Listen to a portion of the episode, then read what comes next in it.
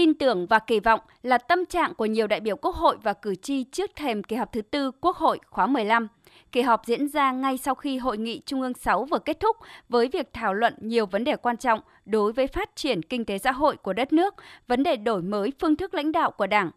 Đáng chú ý, Hội nghị Trung ương 6 đã kỷ luật và chấp hành hình thức thôi tham gia Trung ương của một số ủy viên Trung ương Đảng. Đây chính là tiền lệ tốt, mở đường cho văn hóa từ chức để những ủy viên Trung ương khác tự soi mình và làm gương cho các chức danh khác trong hệ thống chính trị.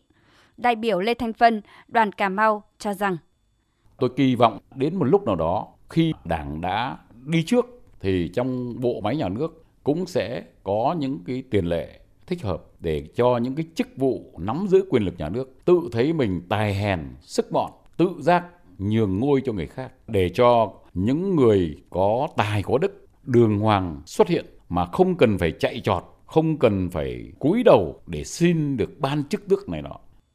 Vấn đề dân sinh nóng được cử tri quan tâm đó là giá cả xăng dầu. Việc tăng giá xăng dầu thời gian qua có nguyên nhân quan trọng từ thiếu hụt nguồn cung trong nước, tỷ lệ chiết khấu không phù hợp, giá mua cao hơn giá bán khiến nhiều doanh nghiệp kinh doanh xăng dầu thua lỗ. Thực trạng này dẫn tới tình trạng nhiều cửa hàng thường xuyên đóng cửa hoặc khống chế lượng xăng dầu bán ra cho khách hàng. Cử tri đề nghị chính phủ rút ra bài học có giải pháp ứng phó kịp thời khi giá thế giới có diễn biến bất lợi trong tương lai. Đồng thời đề nghị làm rõ tồn tại trong công tác chỉ đạo điều hành, kiểm soát giá các mặt hàng thiết yếu. Vì trong khi giá xăng dầu giảm, nhiều mặt hàng vẫn ở mức cao, đặc biệt là mặt hàng sản xuất nông nghiệp, lương thực thực phẩm, gây ảnh hưởng lớn đến đời sống của doanh nghiệp và người dân. Bất cứ cái ngành nghề nào cũng có thể là liên quan tới về xăng dầu, ảnh hưởng lớn về sản xuất kinh doanh, kể cả người công nhân đi làm, kể cả về vận chuyển hàng hóa, vật tư, vật liệu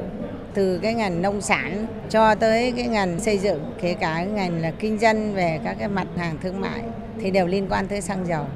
xem xét để ờ, ghi nhận vào những chi phí của cái doanh nghiệp trong cơ cấu giá để làm sao đảm bảo cái hài hòa cho hoạt động của doanh nghiệp đủ để doanh nghiệp luôn luôn hoạt động bình thường cũng như là đảm bảo giá cho người dân ờ, trong cái quá trình mà tiêu thụ sản phẩm.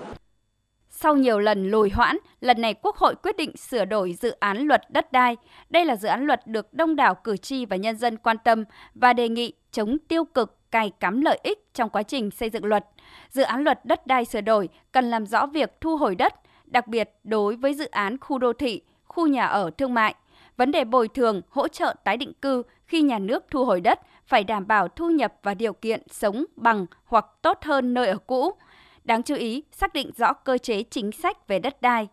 là cơ quan thực hiện chức năng quản lý nhà nước về lĩnh vực đất đai, Bộ trưởng Bộ Tài nguyên và Môi trường Trần Hồng Hà cho biết, dự án luật đất đai sửa đổi hướng đến quy định đảm bảo xác định giá đất công khai, minh bạch, phù hợp với giá trị thị trường để người dân và doanh nghiệp đều được hưởng lợi. Khi tạo ra một giá đất đảm bảo được xác định một cách công khai, minh bạch và phù hợp với giá thị trường thì người dân và doanh nghiệp đều được có lợi ờ, góp phần xác định được để cùng nhau chia sẻ cái địa tô tranh lệch đối với người dân khi có đất đai bị thu hồi thì cái giá đất tại thời điểm thu hồi sẽ được đền bù. Nó thỏa đáng phù hợp với cái giá đất đấy. Về góc độ nhà nước cũng được lợi, bởi vì khi chúng ta thu các cái nghĩa vụ của người sử dụng đất thì chúng ta cũng sẽ thu được đúng cái giá trị cần phải thu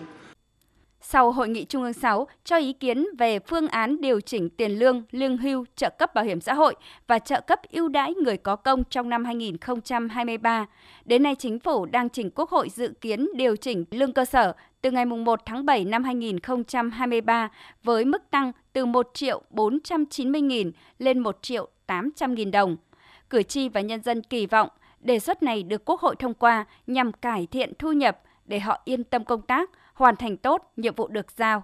Nếu chúng ta thực hiện cái tăng lương kỳ này được thì tạo nên một giải pháp để ổn định tình hình cho đời sống của cán bộ công nhân viên chức và người nghỉ hưu, thể hiện từ phát triển của nền kinh tế xã hội. Tuy nhiên, nền tảng cơ sở về kinh tế xã hội để thực hiện tăng lương có ổn không? Nhưng mà mong muốn cái việc tăng lương thực hiện được là một mong muốn chính đáng của nhân dân. Sự phát triển của các hình thái kinh tế khác nhau, chắc chắn là nó sẽ can dự vào cải cách tiền lương này thì tôi thấy có những hy vọng, nhất là khi nước mình trong thời gian tới đấy, cùng với cái đà tăng trưởng kinh tế mà có thể nói khá hứa hẹn hiện nay, thì việc giải quyết tiền lương này nó sẽ có cơ sở hơn. Cử tri kiến nghị chính phủ nghiên cứu để có cơ chế đặc thù với việc xử lý những vi phạm khi thực hiện các biện pháp cấp bách trong phòng chống dịch COVID-19. Song song với đó là tiếp tục tăng cường các công tác thanh tra kiểm tra, xử lý vi phạm, bởi tình hình tội phạm vi phạm pháp luật trong lĩnh vực phòng chống dịch vẫn diễn biến phức tạp, ưu tiên nguồn lực đầu tư cho ngành y tế, đặc biệt cần có chế độ chính sách đãi ngộ đặc biệt phù hợp và thu hút phát triển đội ngũ cán bộ công chức viên chức ngành y tế, sớm ổn định tâm lý cán bộ y tế trong bối cảnh có nhiều trường hợp bị xử lý kỷ luật, xử lý hình sự.